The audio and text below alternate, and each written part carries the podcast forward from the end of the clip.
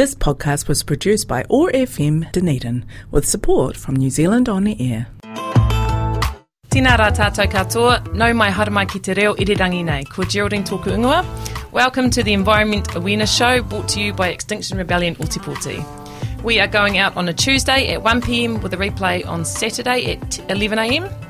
And you can listen to our podcasts by going to the Environment Awareness Show on the Otago Access Radio podcast page. And you can send us comments and suggestions to our email address, dunedin at extinctionrebellion.nz. We really appreciate your feedback. Well, today I am here with fellow rebels James and Toothfish, Tina Korua. Kia ora. Kia ora. And um, as well as being rebels, these guys are both also artists. And today we're going to chat a little bit about um, the beautiful relationship between art and activism, and the fact that often artists are activists and activists are artists. And the um, international group Extinction Rebellion, Extinction Rebellion, that we are a part of, um, often uses art as um, a main part of their disruptions and protests, with powerful like colour symbology, installments, theatre, and um, in symbology. So I wonder, can you guys talk a little bit perhaps about what is the role of art in the movement? Mm, yeah, well, I mean, one of the things that that um, that that makes me think of first up is that the the whole branding and the whole style of the Extinction Rebellion um, artwork is accessible. It's been sort of deliberately designed to be copied easily and distributed around the world. So there's sort of that style of it, there's that part of it, and then within each region, all around the, the world, people make it their own and, mm. and, do their own things with it, even down to the the um, logo itself. Mm. Yeah. Cool. So uh, I've been doing posters for a long time under, under this this nom de guerre. Uh, I'm not really pronouncing that well, but the name of war, um, a toothfish is is a name that's been adopted for a sort of political activist. It's a sort of hypothetical fictional character, really. Uh, it is a, a, a, collective. Um, so I'm just here representing that collective today. Um, and so uh, we were slightly involved with lot, lots of groups over the years, but Sea Shepherd was one of them, and really liked their iconography. Um, and there was a point in about 2017 where we became completely dismayed with what was happening in, uh, in, in, the world, and National had been in for almost nine years by that point. Uh, and we just thought, to hell with it. We did a poster with a, a, human skull and the word extinction on it and started bashing them up around the country. Uh, and pretty much at that point, Extinction Rebellion started in Aotearoa. So we thought we must be doing something right. Um, and yeah, I guess that's why we got involved. Mm. And yeah. what are some of the reactions you've had to the posters? Well, there's been um, a lot of posters down the years, um, and in the last two or three years, we have pretty much been doing posters uh, promoting the group, um, not just in Ōtepoti but around the country, and some have gone overseas. Uh, it's very hard to put a positive happy face, you know, on on, on the, you know the situation and try and get people thinking positively. You know, like the whole thing about regeneration and suggestions for how we can get out of this situation we're in is not my strong point. Uh, uh, and, and, some of the people in the group as well. It's very much about warning signs, and so the current posters are, are just pictures of animals that have become extinct recently, mm. and it's just boldly you know, this is these are this is the facts, and you know, yeah. But you know, I, we have other suggestions as to uh, you know we can perhaps we can talk about later on as to other other ways of, of operating. Um, but very much Toothfish has been about promoting the movement um, in recent years. Kia ora. Okay, and so James, you are a poet amongst other things.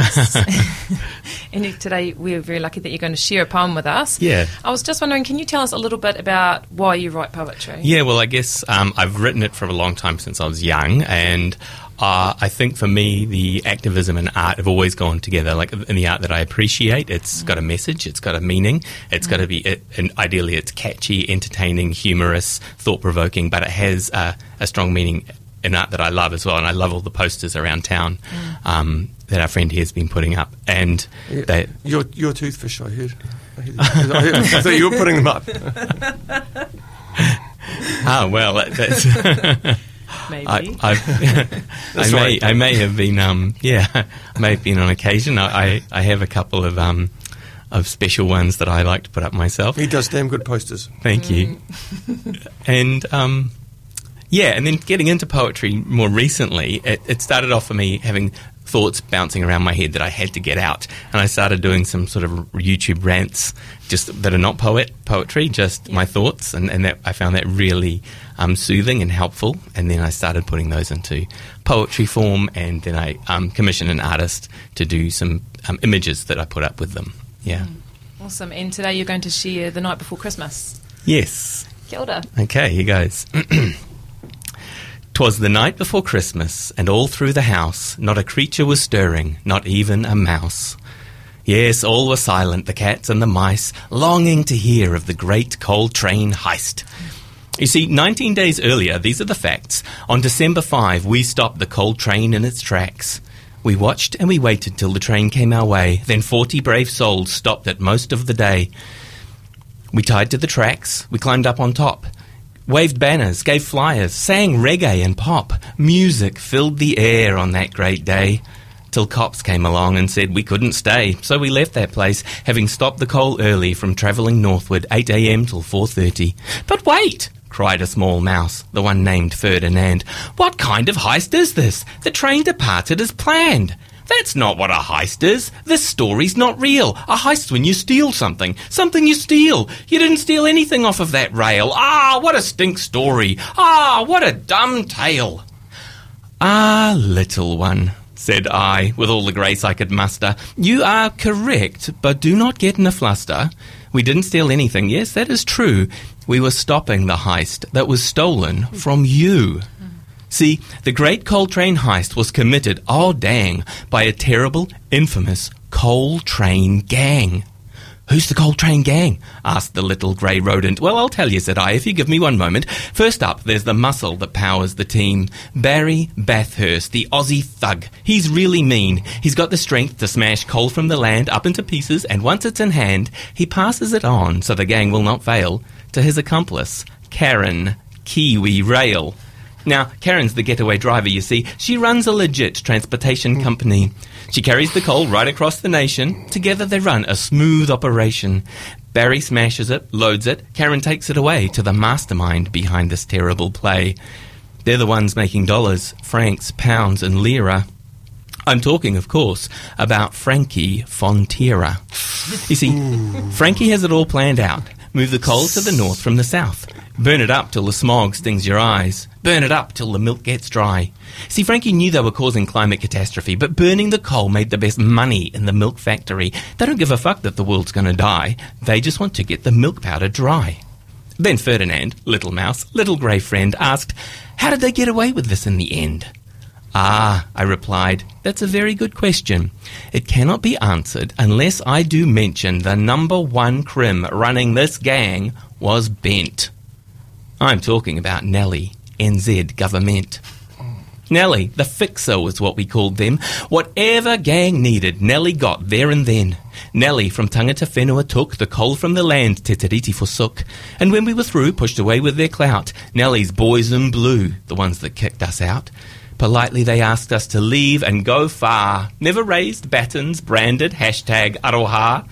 So we unlocked ourselves and we all went away. Pleased we live in a country where we can have our say. But the cleverest plan from this criminal brain was the hidden treasure that was aboard that there train. Like all great heist movies, there was a twist. The real theft was hidden, hand over fist. That coal was smuggling from deep, deep within a far greater prize, a far greater sin. Smuggled inside every ton that was carried, two tons CO2 to which it were married. And when the coal to dry milk did burn, that's when the carbon to CO2 turned. I'm so sorry, dear listener, that you must now know from climate gases come the profits that Fonterra grow. Each ton of coal cost around 100 bucks, but 215 was the value on trucks of carbon inside, roughly double the weight CO2 per bituminous coal ton freight. You ask, how do I find the price of CO2? Nellie's mate Percy's done that work for you. Percy, Productivity Commission, was tasked with the chore of discovering the ton cost of carbon, the floor at which carbon ton pricing would be needed to make sure that our stable climate we would not forsake. And the price Percy found was 2 to 250 NZ dollars needed to ensure we'd be thrifty with that most precious commodity, our climate, our atmosphere, air, land, and sea. But Nellie, that crim, was just as crooked as clever. They set the price low, ensuring that the levers of government were set to encourage more burning, because big dairy dollars, Frankie Fonterra's earnings, were what lit up Nellie NZ government's eyes. The money they loved, the people despised. They set the price low at just 35 bucks. That means 215 was the profit per ton on coal trucks. With each coal ton carrying 2 ton CO2, 5 20 ton total, the math, one big, big fuck you. Fuck you to the people from whom we are stealing. Your future, your present, no time for earth healing. Sea level rises, the forests are burning, hail in the summertime, fruit crop growers learning that time it is coming, it's coming for you. When we hit the tipping point, it's too late to sue. So good night, dear listener. Enjoy Christmas cheer. Drown this sorrowful story with wine and with beer. Or if you prefer to avoid living hell, join your local chapter. It's time to rebel.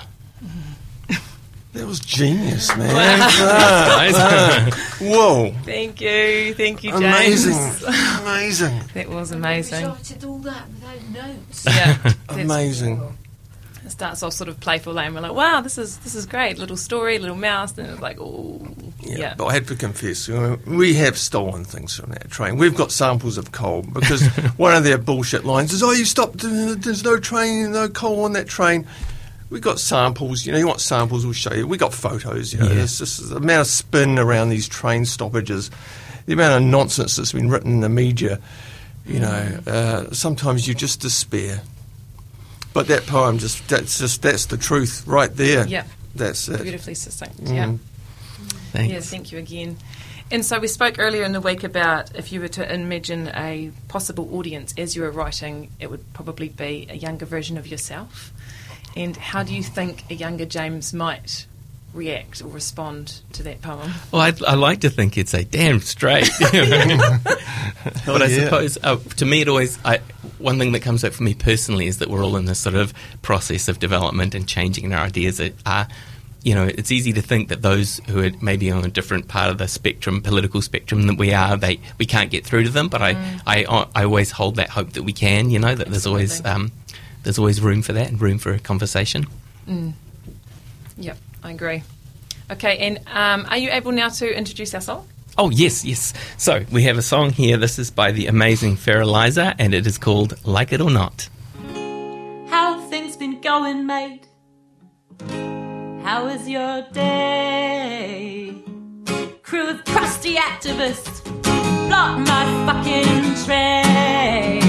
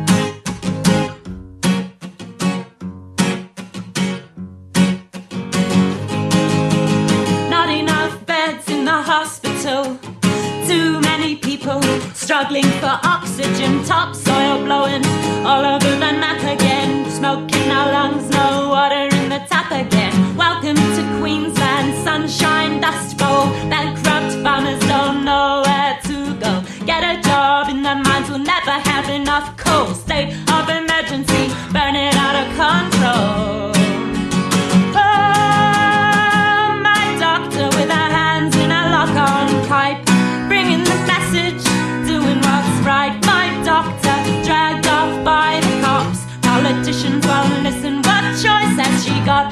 Doctor with a duty of care, doing what she can. She's a doctor with a duty of care, doing what she can. My kid's been skipping school. Why get an education when the experts are ignored? How dare you steal our future? How dare you steal our childhood? Fairy tales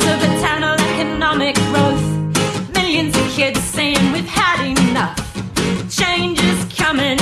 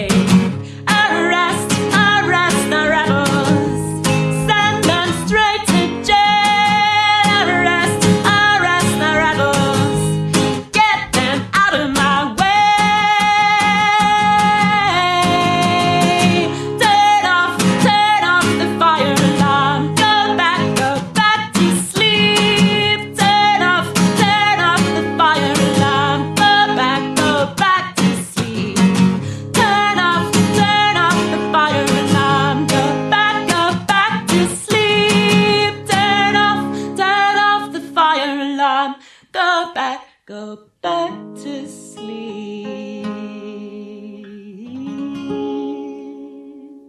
It was local rebel Ferilizer, and you would have noticed that in the beginning of the song, uh, she was referencing the train stops. Bruce, would you want to talk to us a little bit about the Dunedin Extinction Rebellion's train actions? Yeah, I don't know who Bruce is, but um, if if Sorry. he's here, we'll find him. um, yeah, so um, Extinction Rebellion Aotearoa has been stopping um, a, a train that goes through Dunedin almost every day, uh, carrying 28 carriages of coal. So not so much now we're moving to winter, uh, it's not so regular, but you know for a good at least six months of the year, this train rocks through town at least six days a week with 28 carriages of coal from a mine down at Takitimu down in Southland, uh, and this coal travels north uh, until it gets to Clandeboye, Fonterra's big milk factory, where they turn the liquid milk into powder for export. Um, and we don't like this, obviously. Uh, you've got these 28 carriages of coal, um, and that equates to about 500 tonnes, uh, which equates, as James said, to about uh, two tonnes of atmospheric carbon per tonne. So you get about around over a thousand tonnes of carbon is released from this train every day. Uh, which, according to our statistics, is equivalent to around about 80,000 extra cars um, on the road that day. So it, it makes a mockery of anybody's individual attempts Yep. to reduce their emissions when you have the, these people burning coal for private profit. Uh, and so we love Kiwi Rail. We, you know, we see them as a big part of the future of, of transport in Aotearoa. But we would like them to step away from carrying this material that that we regard as, as toxic, um, uh, particularly you know used for private profit as it is. And hopefully, uh, by continuing these actions, uh, we'll continue to uh, raise the profile so that more people in Aotearoa know this is happening, and more and more people join us in these actions to say, "Hey, Kiwi Rail, you know we love you, but please can you just step away from coal?" Yep, absolutely. Yep, and like I mentioned at the beginning, um, our email address is dunedin at extinctionrebellion.nz. So if you are interested in anything we're talking about today or coming to a meeting for Extinction Rebellion, perhaps getting involved in any of our actions, drop us a line on that email would be awesome. Yeah, and we're super friendly. There's the Facebook page, there's the Facebook group, there's the Instagrams, the Twitter. You know, if you're looking, you'll find us. Great. You know, and please come along. Yep, absolutely. And so also, uh, Toothfish, you were going to talk a little bit about one of the last big Extinction Rebellion actions in New Zealand and how um, art was used there. Yeah. So that was a couple of years ago. So it was planned to do a big uh, annual action every year, but obviously COVID got in the way there last year. But the year before that, there was a big action in, in Wellington, um, and um, and a lot of us from Ōtepoti went up there. Uh, and two things really, well, a number of things struck me about it. One was that I had great support from the advertising community, the media in Wellington to promote it, uh, which was fantastic. There was big support um, uh, to get people along, and there was thousands, you know, thousands of people on the streets, you know, just stopping Wellington. We stopped Wellington that day. Um, uh, and the other thing was uh, we we were involved in painting some of the props. So there were cars, uh, boats um, blocking roadways uh, that, that we were involved in producing uh, to to block roads. Uh, and then the main thing that really really struck me on that day was the Red Brigade. So I don't know how many people out there have heard of the Red Brigade, uh, but there are Red Brigades all over the world. And these are people that go to uh, protests and they are all dressed in red with white faces, and they are basically mourning um, the the state of the, the environment, the state of the planet, and they are they just move around m- mourning. Mm. Hmm. And it's very, very, very powerful. I can't describe how powerful it is seeing 30, 40 people in, in bright red with white faces just being flat and sad mm. all together. Mm, it's just really moving. Yeah, I saw a YouTube clip and they uh, they all approached the police line all together with their hands out and just stared at them, and it was it was really provocative and like moving. Uh, yeah, definitely. and were you at that process too? No, no. No. And so I guess with um, like the cars and the things, it's easy for onlookers to really quickly understand what's going on and and read the message without having to know much about it at all.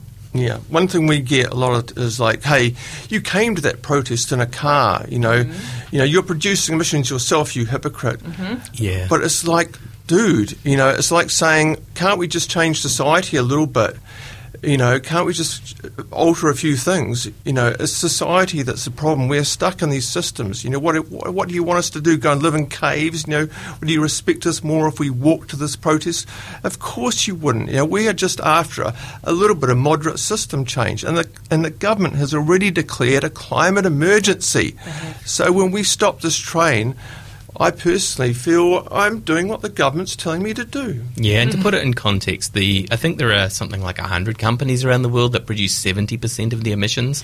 So when you talk about, you know, if you really want to remove your own personal um, emissions, stopping the train's a great way to do it. You know, I mean, I worked out that that eighty thousand cars. I think it's something like two hundred and seven one car for two hundred and seventeen years.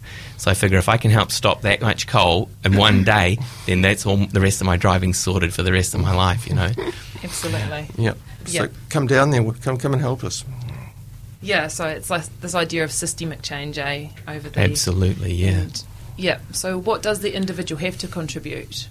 I suppose is interesting. Like we're sort of um, made to believe that if we start doing a bit of composting at home or something, that we can halt global warming. But really, like you're saying, if we can stop a coal train and do a big action, or join a group and have more power. Yeah. Joining Yes. groups is, is a huge way forward. So we're about lobbying, but we're also about direct action, and we're looking for system change.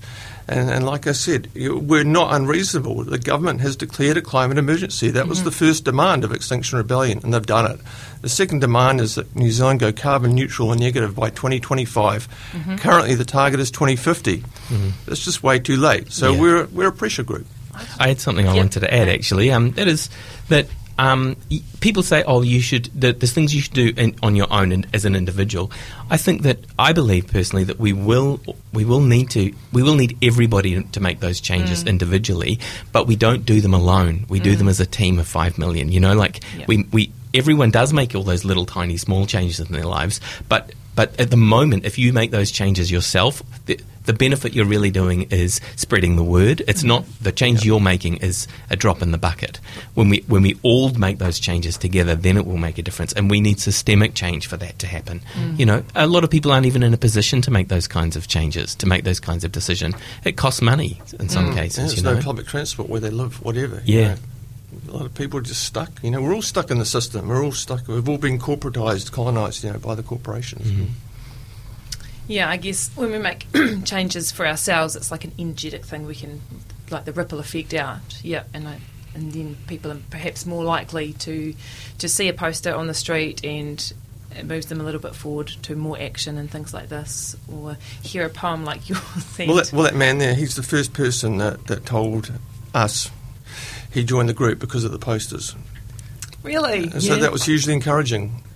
So, what was the inner reaction that you had when you saw the poster? I just thought, fucking, they're awesome. Oh, great. You know, and every time I walk past it, see if there was any new ones come out, you know, and I think, and then it was connecting the dots, you know, seeing that there and then maybe seeing a couple of YouTube videos from somewhere else and then seeing something else that people were doing and then going, hey, And yeah, then you it's started time. doing it yourself. Yeah. yeah, it all adds up, doesn't Yeah, it? and then a whole lot of, more of us, you know, lots of people doing it now. Yep.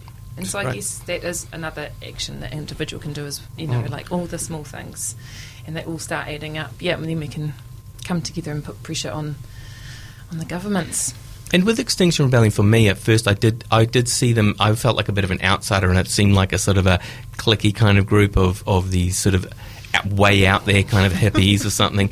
And then when I actually listened and understood what they were talking about, it made me realise that it was just common sense. It's not mm. it's not anything out there or crazy or anything. It's very accessible to people from all walks of life. Well, it's, it's like it's a, it's a bunch of individuals, isn't it? You look at any group and you think, oh, there's this group, you know, they're intimidating as a group, but it's just a bunch of individuals, and Yep. yeah. And we absolutely welcome anyone and everyone to the group. And I recently saw a post that Extinction Rebellion was saying we need cooks and teachers and grandparents and parents. We just we need everyone. The movement needs everyone. So Kapai. yeah, kia ora koutou, and uh, thank you for listening. And see you in the next fortnight.